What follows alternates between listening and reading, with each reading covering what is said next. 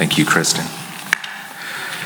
Well, next week is the beginning of the Advent season. That's when the church has traditionally remembered for four weeks the story of Christ's coming. That's what Advent means. And so we'll have a series of sermons that will focus on that theme of waiting and longing for the coming of Christ, both his first coming as well as his return. But today we're going to be wrapping up our short series on the parables of Jesus. And you might be jumping in maybe just at this point, even as we're finishing up. What's a parable? A parable, a word that you saw in verse 3 there in our reading, is just a short fictional story that Jesus often told, different kinds of stories that have a deeper spiritual meaning. It was a way in which Jesus often taught to tell people, to tell us about who he was and what he came to do. And so today we're looking at the well known parable of the sower and seed. A story about a farmer who plants seeds. And, well, what did Jesus mean as he told us this story? We're going to take a look together. But first, let's pause and let's pray. Let's pray. God, we need your help. You call yourself the helper. And so we know we can bank on you uh, making your name come true in this time. Uh, please help us open our ears, the ears of our hearts, open our eyes, the eyes of our hearts, because we want to hear your voice and we want to see you, Jesus, for who you really are. Come and do that for us in Jesus' name. Amen.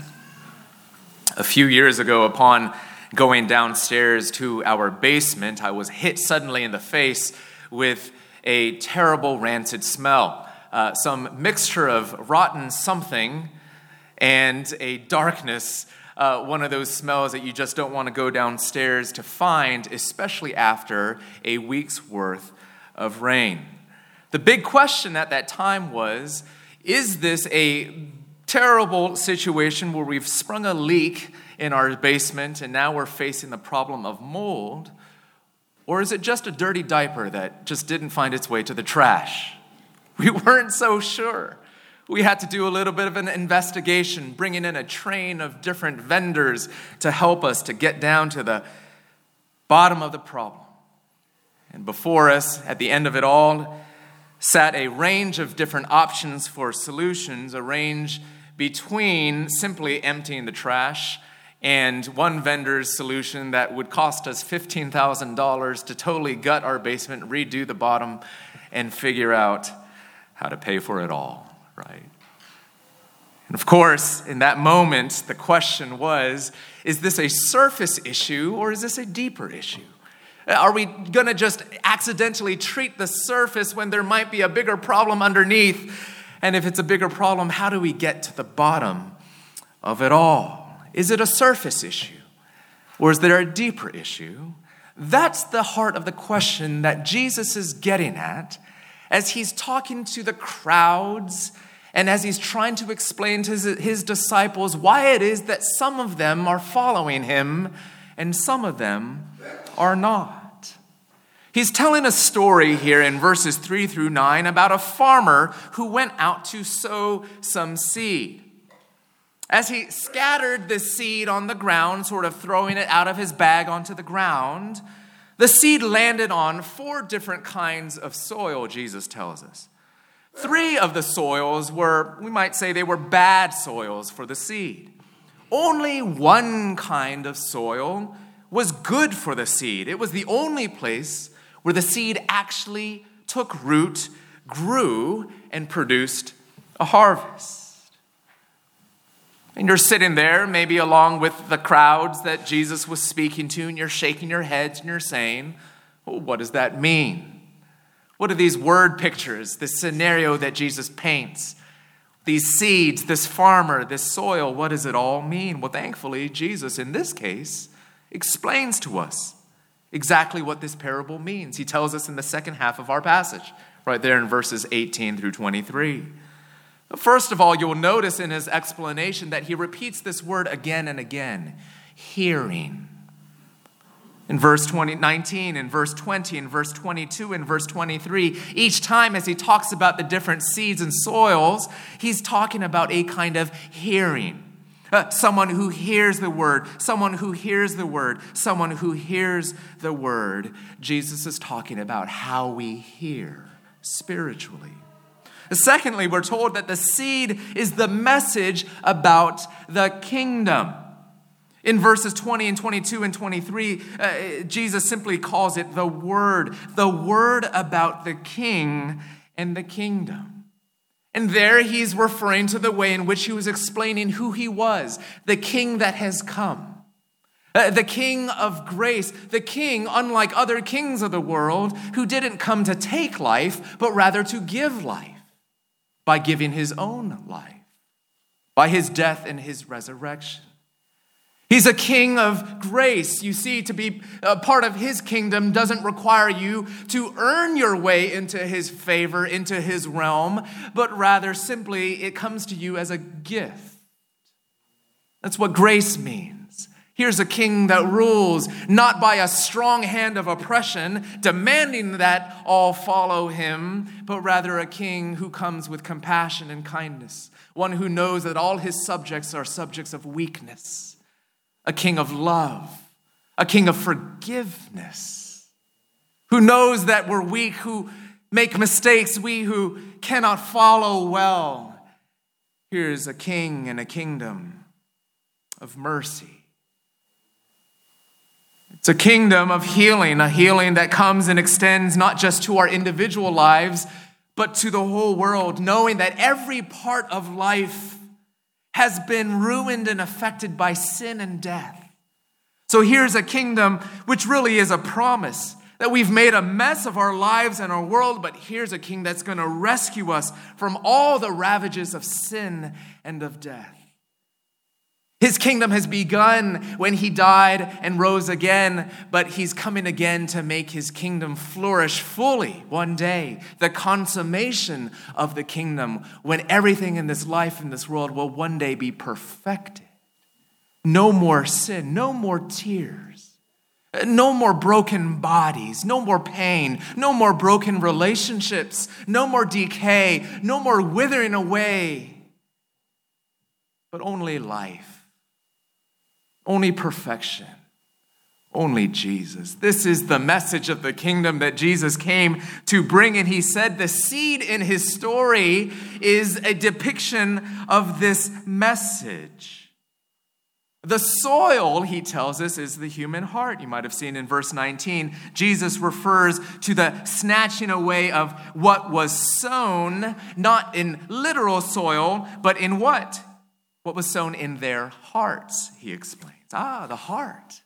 The soil is the heart that receives the word of the kingdom. So, the different types of soils then that Jesus is unpacking for us symbolize the different conditions of our hearts when we hear about Jesus and the kingdom. Of course, remember that the farmer scattered the same seed everywhere. Whether the seed landed and took root and grew all depended not on the seed and not on the farmer, but on the kind of soil in which the seed landed. And here's what Jesus is getting at. Whether we understand and embrace the gospel of Jesus for the first time, or whether we grow and change as we continue to embrace Him and His gospel, the most decisive factor is the condition of our hearts. Your heart is the heart of the issue. You see, at the point of Jesus' ministry that we're entering into, Jesus was often surrounded by large crowds wherever he taught. It's why the story begins in verse 2 such large crowds gathered around them that he got into a boat, sat in it, while all the people stood on the shore. Many people heard what Jesus was saying. Many people got to know him. Many people saw who he was and what he came to do, but most rejected what he said. The question, of course, was why?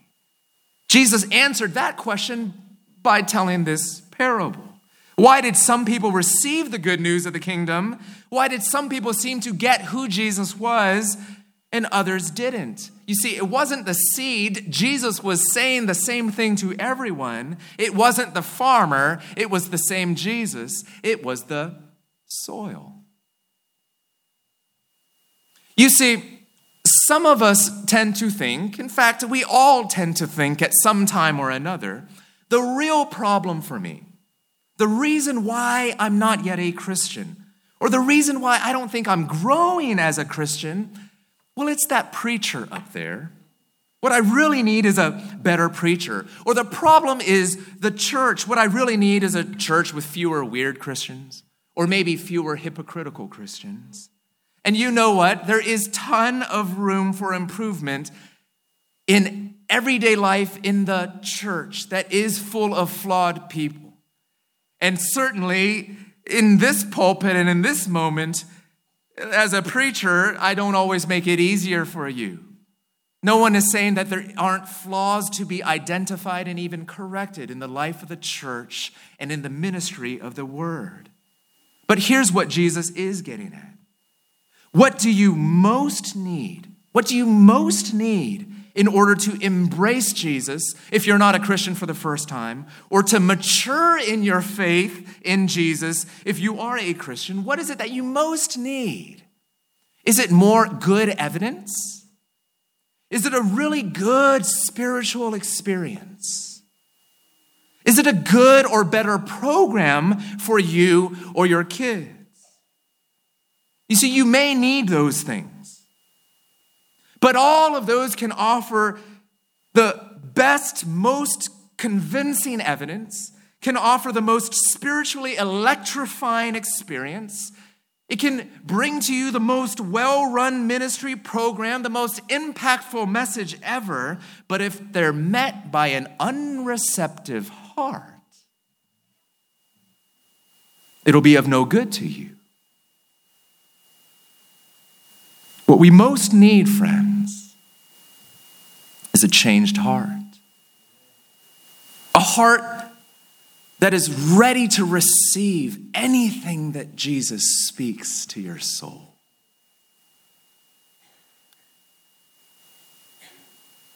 Jesus therefore tells us that the heart of the matter is not just hearing, but how you hear, how you receive with what kind of heart you might have. Do you have the kind of good heart that Jesus describes in this parable? Isn't that the key, as Jesus is telling us, to the kind of understanding of who Jesus is, the kind of growing in the life of Jesus that you might long for? Do you have that kind of a good heart? Well, let's hear more about what Jesus says about the kinds of hearts we might have. He tells us about three, what you might call bad kinds of soils, and he tells us about the one good kind of soil. The first kind of soil Jesus tells us about is what you might call a hard soil, a hard heart. In verse 4, we're told some of the seed fell along the path, and the birds came and ate it up. Of course, that path would have been packed down pretty hard as different feet, footsteps came and packed down that soil day after day after day. Maybe horses and wagons would have traveled over that path as well. You see, birds snatch up that seed because the seed never had a chance to sink into the soil, it was just too hard. See, in this first instance, Jesus is warning us, he's encouraging us to pay attention to what you might call a hard heart. There are different ways that our hearts can become hard. Well, you might say one way is through the dangers of intellectualism. Uh, that's just keeping the matters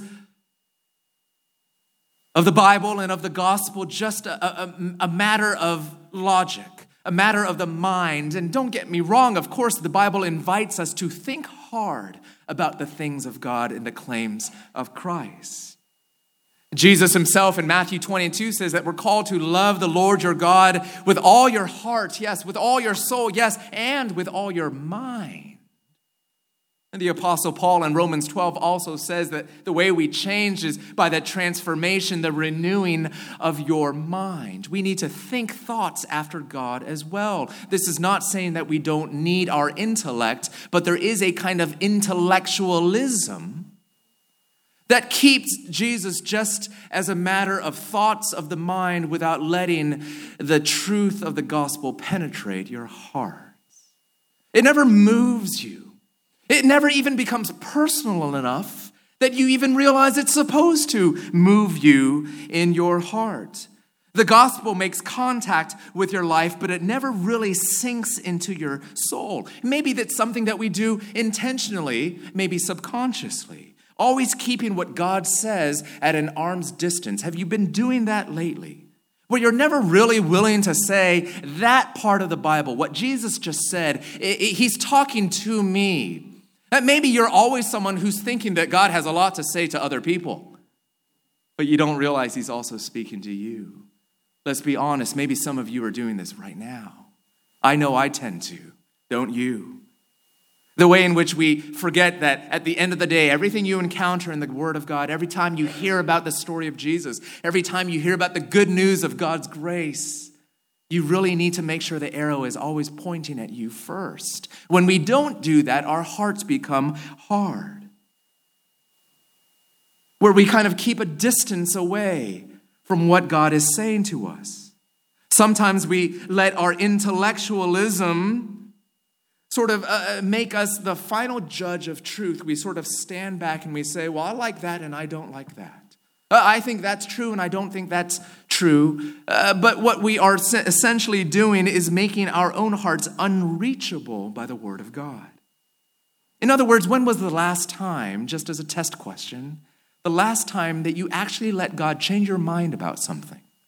Uh, when was the last time that you were struck in your heart, that you were dead wrong about the way that you were looking at life, the way that you were looking at God, the way that you were looking at other people, the way you were looking at yourself? Here's another way in which our hearts become hard cynicism, uh, where you're sort of always uh, distrustful of everyone and everything. You sort of expect the worst of people. Now, I understand that some of the reasons why a lot of us are cynical is because we've been hurt. Uh, we're suspicious because of our wounds, suspicious of the church, suspicious of God Himself. Uh, some of us have assigned the role of critic to ourselves. If you're only and always seeing the worst sides of the church or of people or of the Bible, there's no way that you'll ever have an open heart to what the Bible might actually have to say to you. If you're always a critic, you can almost guarantee that your heart is hardening over. All of this, of course, can be driven by fear, as I said, maybe by fear of new wounds or fear of re experiencing old wounds that you might have. But fear, too, can create a hard heart. You're unwilling to take the plunge. You're unwilling to be hurt, but in closing off your heart, you're also therefore unwilling to rejoice, to really experience the true healing of the gospel. Sometimes we have a hard heart because we've so distanced ourselves from God because we're really afraid He might take something that we really, really want. Sometimes that something that we're trying to protect can even be an area of sin. Sometimes we have hard hearts because we are justifying our sin a certain behavior maybe that you suspect that Jesus might ask you to change, or maybe you're protecting an unhealthy relationship. Maybe you're protecting an unhealthy mindset or lifestyle. As Jim Boice, a, a preacher of long ago who's passed on, once said, Sin hardens the heart, and the heart that is hardened sins even more. Do you have a hard heart because of the presence of sin in your life? And of course, there are other ways in which we can cultivate a hardened heart just by the ways in which we're living our lives. You know, because busyness can create a hardened heart. Uh, Not just because activity makes our hearts hard, but because it can turn our attention away from our hearts and uh, just swallow up all of our energy, all of our attention away from our souls. Uh, we're so distracted sometimes from our interior that we're moving our arms through life, as it were, and moving our feet, getting from here and there, not realizing all the while that our hearts are calcifying, non responsive to the things of God. Here's an interesting thing that Jesus points out that it's the hard heart that becomes vulnerable to the attack of the devil. See, a hardened heart actually can appear the least spiritual, just sort of keeping a distance, only thinking in terms of reason and logic and other people and not really about myself. And yet, it's the hard heart that leaves the seed at the surface the most vulnerable to the birds, as it were. The devil himself snatching up and eating up what was in fact sown in the first place. Friends, if your heart is hard, you're very spiritually vulnerable. Uh, you might feel in control. It's why we're sometimes hardened in our hearts for the sake of control. But don't you know you're in danger? Friends, are your hearts hard? Number two, we have before us shallow soil uh, what you might see as a shallow heart. We're told in verses 5 and 6 that some of the seed fell on rocky places where it did not have much soil. And so you have to picture a, a sort of a rocky ground with a thin layer of soil on top. We're told it sprang up quickly, the seed, because the soil was shallow. But when the sun came up, the plants were scorched and they withered because they had no root. Jesus explains in verse 20 the seed falling on rocky ground refers to someone who hears the word and at once receives it with joy, but since they have no root, they last only a short time. When trouble or persecution comes because of the word, they quickly fall away. You see, the seed initially finds just enough soil to produce a little shoot. It springs up quickly and it responds with even a visible response, and yet it doesn't seem to last. In the first place, Jesus gave us a warning about the hardened heart that is prone to intellectualism, never letting the seed sink deep into the heart. Here he's touching on the reverse, what you might call emotionalism. Emotionalism. There's a quick springing up of response. But there's no depth. Jesus says, no root to the seed. They receive the word initially with joy, but when the scorched sun of life, trials, hardship, even persecution comes, the seed quickly withers away. It's sort of this picture of the person that's attracted to the excitement of what might be happening. Maybe it's the initial exhilaration of spiritual experience. And maybe it's actually just relief from pain or loss that a person might be looking for. And that's what attracts them initially to Jesus and his kingdom. And maybe initially they do find some relief, the story of God's forgiveness the comfort and care of the community. But if there's no deeper root, then the seed won't last. If there's no depth and maturity of understanding all that Jesus promises to be for us, then the seed doesn't last through the tests of pain and hardship in life. Or for the person that might be a longtime Christian, but maybe in your growth, you are always looking for a spiritual experience to propel you along the way. For me, it was at a time in my earlier years as a Christian, the experience of the retreat, the Christian retreat, right? Almost couldn't find myself identifying as a Christian without another retreat to tell me that I was a wonderful night of praise, a wonderful message that moved me deep in the heart, even to tears. But without mountaintop experience to mountaintop experience, it was almost like I didn't know that I was the real thing. Didn't know that there could be the possibility of being the real thing apart from spiritual highs. And in fact, what I later learned was the normal Christian life I used to interpret that as spiritual lows. Just the day in and day out slugging through faith, perseverance, obedience to Christ, loving neighbor, time in the Word, repenting of sins. It's a slog, it's a joy, but it's also sometimes mundane, and yet the seed that is looking for the quick shoot, the emotional high, the spiritual experience will soon find herself or himself at a loss. With the loss of a job, or illness, or heartbreak, or challenges to their faith, or even persecution. Jesus says initially there might be enthusiasm, and yet this seed, because there's no depth of root, no maturity built over time, no perseverance and discipleship and learning, roots, roots deep into the deep things of God's word and kingdom, the seed quickly withers away. Friends, do you, in the second place, have a shallow heart? Number three, the third kind of soil that Jesus describes is crowded soil. He's talking about a crowded heart. We're told in verse 7 that other seed fell among thorns, which grew up and choked the plants.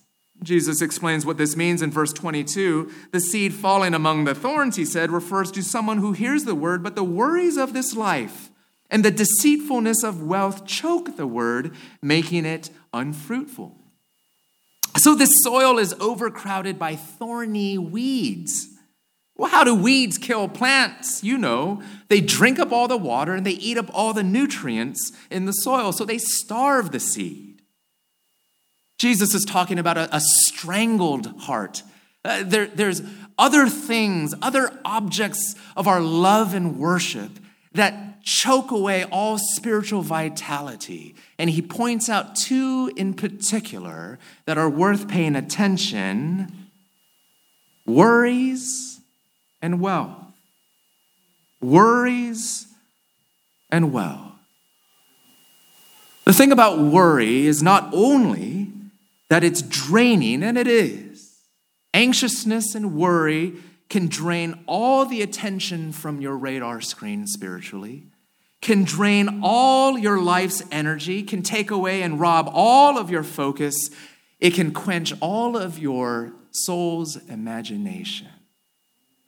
But even more than that, worry also reveals the deepest worships of your heart. If you pay attention to the things that you're most anxious about, it'll tell you a little bit about what you love most. If you look at what is consuming your mind and making you most nervous or stressed, it'll tell you what you're clinging to and worshiping as a God, as it were looking to that thing to give you what only God alone can give you joy, security, happiness, meaning, a name. What is it that your worries might be exposing in your heart?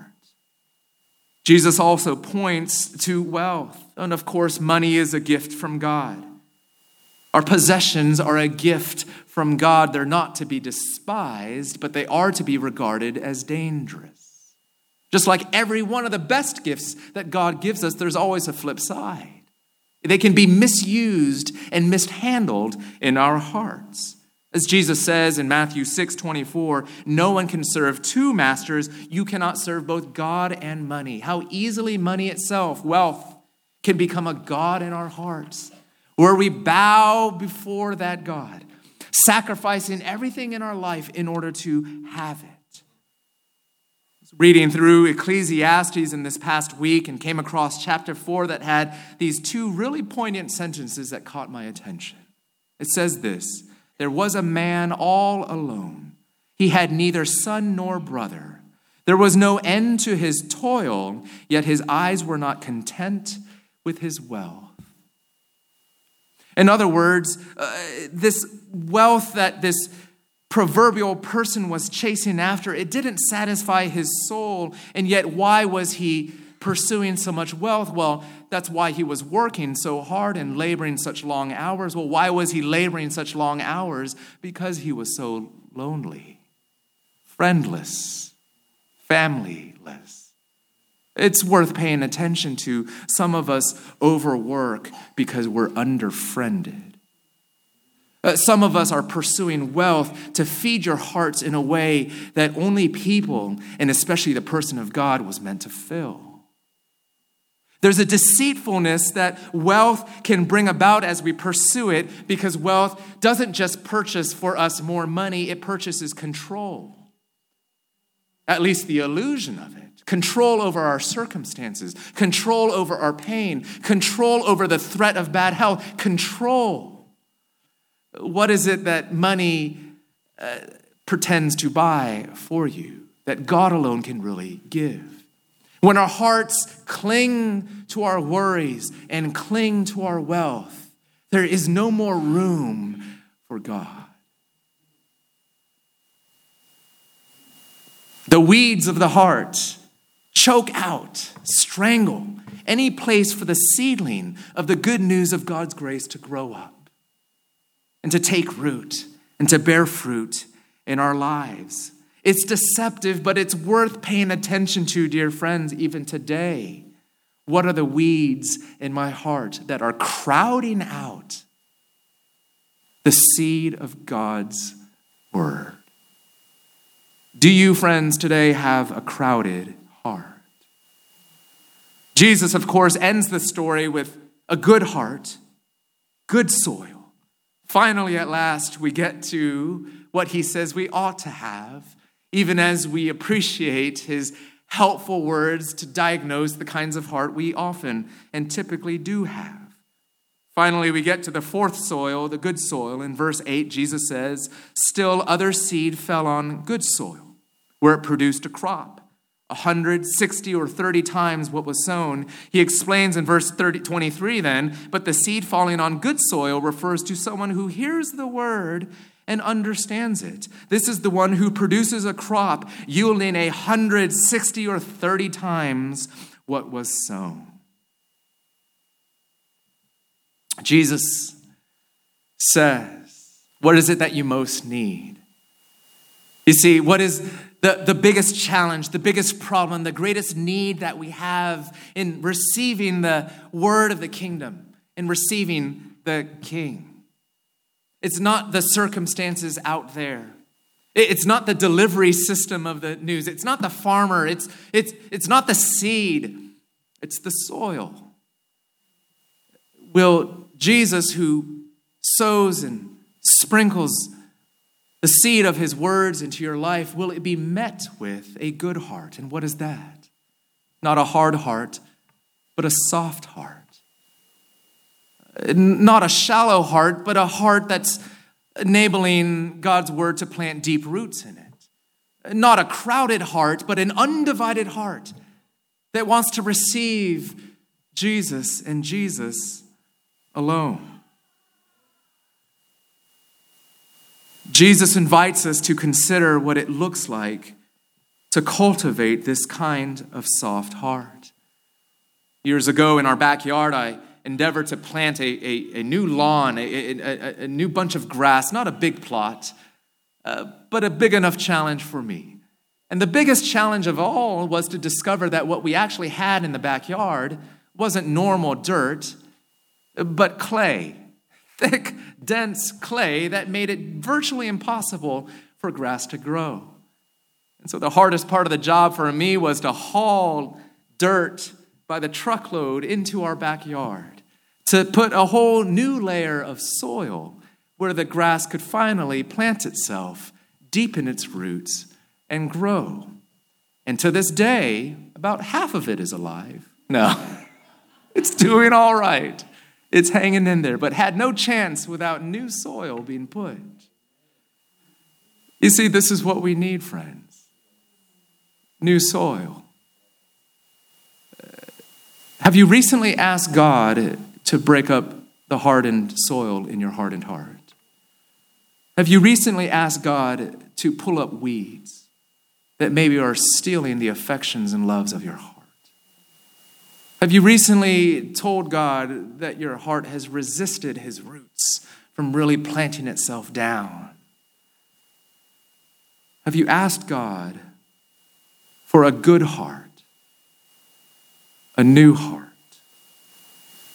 In fact, this is what Jesus promises to give. We hear this in the prophets. Ezekiel 11, for example, when God looks ahead to the work of Christ when he would one day come, we're told these words I will give them an undivided heart and put a new spirit in them. I will remove from them their heart of stone and give them a heart of flesh. You see, here's the thing soil can't remove rocks from itself, can it? Only the gardener can do that. Uh, soil can't uh, rake and break up hardened soil. Only a gardener can do that. Soil can't remove weeds from itself. Only a gardener can do that. Have you cried out to the gardener lately? and asked him to have mercy upon you, to give you a heart of flesh, a soft heart, a new heart. He will do that for you. He will do that for us. In fact, this is one of his greatest promises that he will change us from the inside out. Because after all, we need to be convinced by Jesus that that is our greatest challenge as we seek to maybe embrace Jesus for the first time, maybe that's your story, or maybe as you seek to grow in Jesus and you're hitting these roadblocks and you're wondering why you're not receiving Him, why you're not growing, do you understand? It's not what's out here, it's what's in here. And the only one that can really dig deep to break up that soil in a way that it can take root when the seed is planted to produce a harvest of life and love for God and for your neighbor is the gardener, is the king, and his name is Jesus. So, what does this look like practically? What does this look like practically? There's a phrase that we're going to hear sung again and again in the coming weeks as we approach the Christmas holiday. And it's a line from the song Joy to the World, and you might be familiar with this phrase, this line where we sing, Let every heart prepare him room. What can we do as we seek a soft new heart from the gardener Jesus? I want to give you one practical word and a few ideas really quickly as we finish up. It's this word preparation. Friends, sometimes our hearts are hard, sometimes our hearts are crowded, sometimes our hearts are non receptive to the word of God's grace because we haven't given it a chance. What would it look like for us to make more room to receive, to prepare our hearts? Well, what could that look like? Maybe what that looks like before you come to the worship service each Sunday over the next couple of weeks. It might mean quieting yourself, sitting down, and praying that God would ready your hearts for whatever He has in store for you here today. Maybe it means coming a little bit earlier to the service and sitting down uh, to gather your thoughts, uh, maybe to pray, but maybe also just to sit in silence, to prepare your hearts and make him room. Uh, maybe it means even starting that process on Saturday night. Maybe preparation starts to dictate how you spend your late Saturday evenings because you know how you wake up in the morning sometimes is shaped by how you went to sleep, isn't it? Preparation of our hearts. Or maybe as you prepare to pray, do you prepare before you pray? You say, What does that mean? Well, sometimes my heart is so noisy and my thoughts are running around so quick, I can't even hear God, let alone know even what to ask of God or to sit with God. Maybe what you most need to do is just to quiet your heart of all its noise. Preparation even before we pray. Or maybe even before you sit down and have a conversation with a friend, when you know you're going to be talking about your spiritual life together. And you know they just might be a messenger of God's eternal truth in an unexpected way. You should expect that, by the way. You just never know what a friend might speak into your life. Are you ready to receive it? Or will it be met with a hard heart, a crowded heart, a noisy heart? Well, will you prepare for that conversation? It might not be something big. You need to take a long retreat before you sit down and have brunch with them. No. But it might be taking a deep breath and stepping in or whispering a prayer Lord, whatever you have in store for me in this hour together, speak to me. Your servant is listening. Whether you come before a book, whether you come before a class, whether you come before a small group time, whether you come before a song that might stir your heart towards love of Christ, how can you engage in better heart preparation? Preparing the Lord room. As the seed of God's word is scattered over your heart moment by moment, day in and day out, week after week, will you give your heart a chance? And so to notice the weeds and to examine them, to ask Jesus to remove them,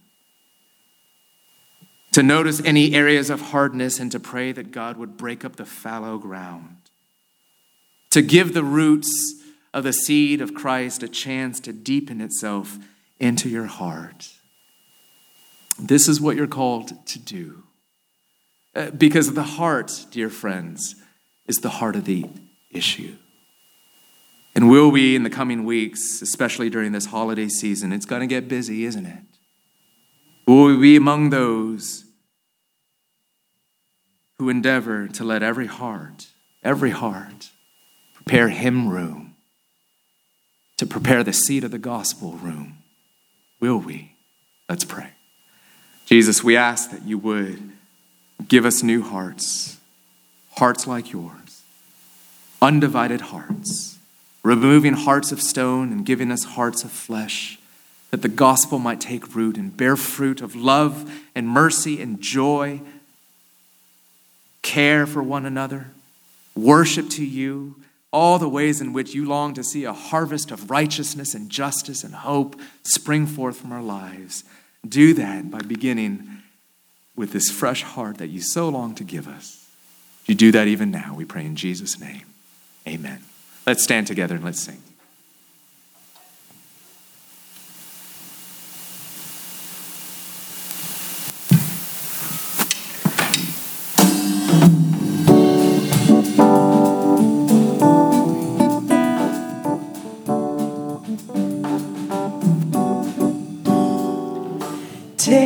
my life.